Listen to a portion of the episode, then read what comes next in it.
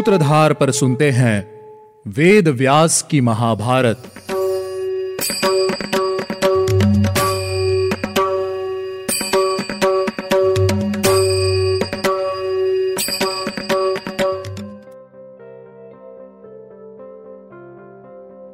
Hello listeners स्वागत है आपका वेद व्यास की महाभारत के दूसरे एपिसोड में।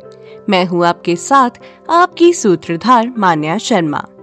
आज का एपिसोड शुरू करने से पहले मैं आपको बताऊँगी कि आज के इस एपिसोड में क्या खास होने वाला है। आज हम सुनेंगे युधिष्ठिर के युवराज अभिषेक की कथा। लेकिन आखिरी एपिसोड में तो हम पांचाल में अर्जुन और द्रुपद के बीच हो रहे युद्ध को देख रहे थे। आप यही सोच रहे हैं ना? चलिए, सबसे पहले मैं आपको ले चलूँगी पांचाल की युद्ध भूमि में और वहाँ पहुंचकर हम जानेंगे कि युद्ध में किसकी विजय हुई। और उसके बाद मैं आपको युधिष्ठिर के युवराज अभिषेक का हिस्सा बनाऊँगी। लेकिन एपिसोड शुरू करने से पहले हम लेंगे एक छोटा सा रिकैप पिछले एपिसोड में हम द्रुपद और कौरवों के बीच हो रहे युद्ध की कथा सुन रहे थे।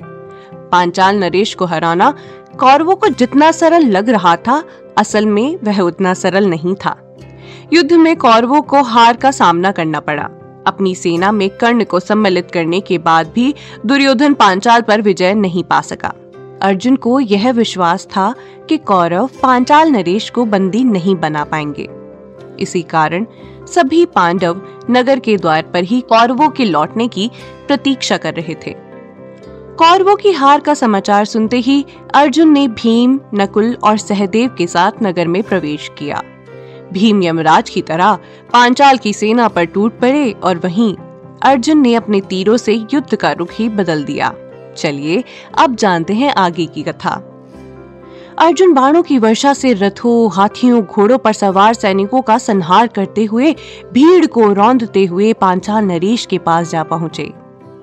उनके बाणों से घायल होते ही द्रुपद और उनके भाई सत्यजीत ने तरह तरह के बाणों से अर्जुन पर आक्रमण कर उन्हें तीरों से सब ओर से ढक दिया और अपना बल सिद्ध करने के लिए सिंहनाद कर दिया।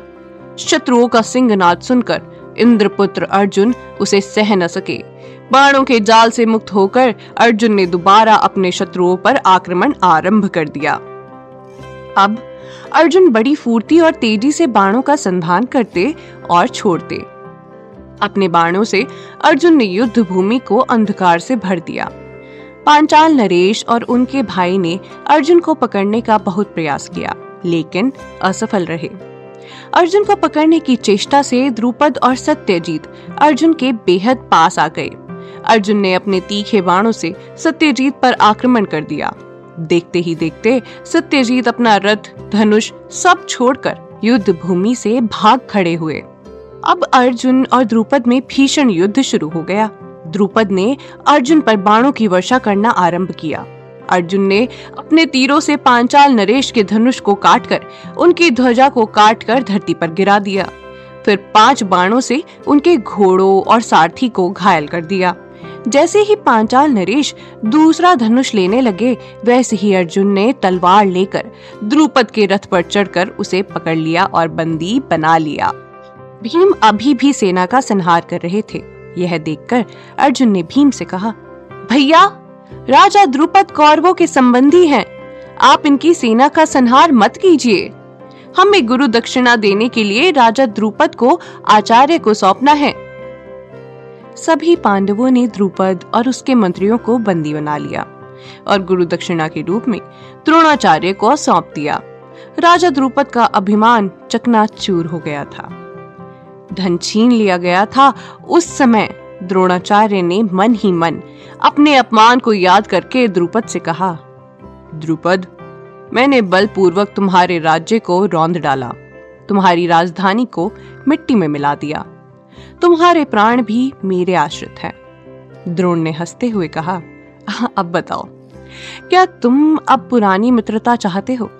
वीर, प्राणों पर संकट आया देखकर घबराओ नहीं, हम क्षमाशील ब्राह्मण हैं।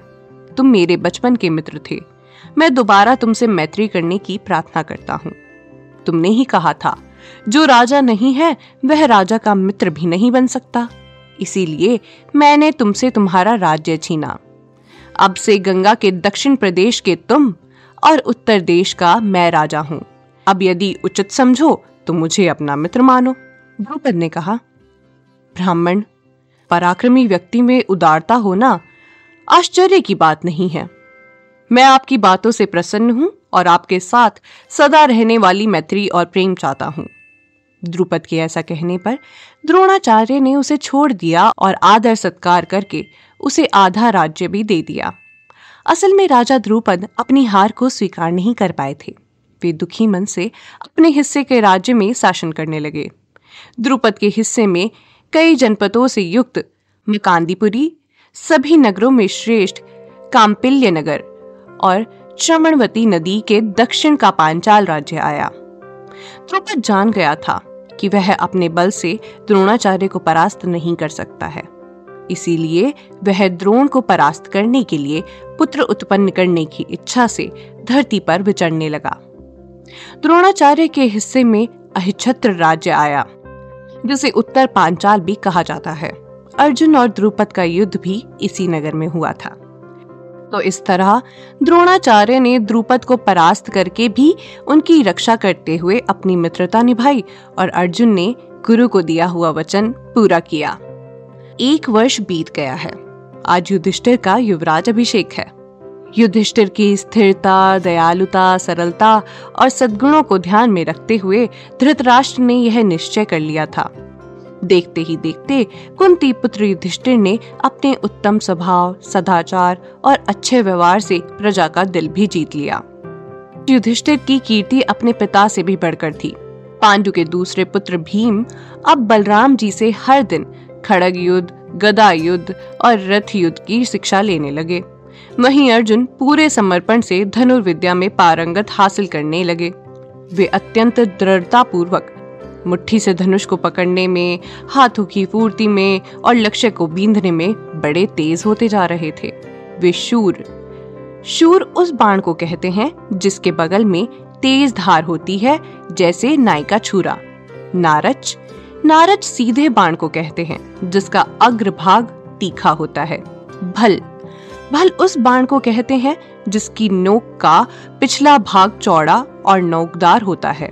और विपाट विपाट नामक बाण की आकृति खंदी की भांति होती है। यह दूसरे बाणों से बड़ा होता है। अर्जुन अब इन सभी विशाल अस्त्रों के संचालन का मूल तत्व अच्छी तरह से जान गए थे और उनको सफलतापूर्वक प्रयोग करने लगे थे। ऊपर बताए गए सभी बाणों में शूर और नारद सीधा, भल टेढ़ा है और विपाट विशाल है। अर्जुन गदा, खंड, रथ और धनुष चलाने में भी पारंगत हो गए थे। द्रोणाचार्य को यह दृढ़ विश्वास हो गया था कि धनुर्विद्या में फूर्ति और सफ़ाई में अर्जुन के समान दूसरा कोई योद्धा इस पृथ्वी पर नहीं है। एक दिन द्रोण ने कौरवों की भरी सभा में निंद्रा को जीतने वाले अर्जुन से कहा, अग्निवेश, जिन्होंने पूर्व काल में महर्षि अगस्त्य से धनुर्वेद की शिक्षा प्राप्त की थी, मैं उन्हीं महान अग्निवेश का शिष्य हूँ। एक गुरु से शिष्य को इसकी प्राप्ति कराने के उद्देश्य से हमेशा सचेत रहकर मैंने तुम्हें यह ब्रह्मशीर नाम का अस्त्र प्रदान करने का निश्चय किया है। जो मुझे बड़ी तपस्या से मिला था यह अमोघ अस्त्र वज्र के समान प्रकाशमान है। इसमें पूरी पृथ्वी को भस्म कर डालने की शक्ति है। मुझे यह अस्त्र देते हुए गुरु अग्निवेश ने कहा था भारद्वाज तुम यह अस्त्र मनुष्यों पर प्रयोग मत करना। मनुष्यों से अलग प्राणियों पर भी जो अल्पवीर्य हैं, यानी कि जिनकी आयु कम है उन पर भी इस अस्त्र का प्रयोग न करना। वीर अर्जुन इस दिव्य अस्त्र को तुमने मुझसे पा लिया है। तुम्हारे अलावा दूसरा कोई इसे नहीं प्राप्त कर सकता। राजकुमार, इस अस्त्र के संबंध में मुनि के बताए हुए इस नियम का तुम्हें भी पालन करना होगा। अब तुम अपने भाई बंधुओं के सामने ही मुझे एक गुरु दक्षिणा दो। अर्जुन ने उसी क्षण, गुरुवर, मैं गुरु दक्षिणा अवश्य दूँगा, ऐसा कहकर हामी भर दी। द्रोण ने अर्जुन से कहा, अर्जुन, यदि युद्ध भूमि में मैं तुम्हारे विरुद्ध लड़ने आऊँ तो तुम मेरा सामना अवश्य करना। अर्जुन ने गुरु की आज्ञा का पालन करते हुए अपने गुरु के दोनों चरणों को पकड़कर हामी भर दी। अब धीरे धीरे पूरी पृथ्वी पर यह बात फैल गई कि संसार में अर्जुन के समान कोई धनुर्धर नहीं है। वहीं सहदेव भी उस समय देवताओं के आचार्य बृहस्पति से संपूर्ण नीति शास्त्र की विद्या पाकर नीति शास्त्र के ज्ञानी हो गए थे। नकुल ने भी द्रोणाचार्य से अस्त्रों शस्त्रों की शिक्षा प्राप्त करके विचित्र तरह से युद्ध करने में ख्याति प्राप्त की। उन्हें अतिरथी वीर के नाम से भी जाना जाता था। अब मैं आपको बताती हूँ कि अर्जुन का नाम धनंजय कैसे हुआ। अपने विद्या और पराक्रम के बल से अर्जुन ने अपने भाइयों के साथ कई राज्यों को युद्ध में परास्त भी किया और कई राजाओं को परलोक भी भेज दिया। सौवीर देश का राजा, जो बिना किसी विघ्न के लगातार तीन वर्षों से यज्ञों का अनुष्ठान कर रहा था, वह भी अर्जुन और उसके भाइयों के हाथों मारा गया। यवन देश, जिसे यूनान भी कहा जाता था सर्गवासी महाराज पांडु भी इस देश को विजय करने में असफल रहे थे। लेकिन आज उनके पुत्रों ने भी यूनान पर विजय पाली थी। ऐसे ही पांडवों ने सौवीर, नरेश, विपुल, दत्तामित्र, सौवीर में निवास करने वाले सुमित्र को भी युद्ध में मार डाला।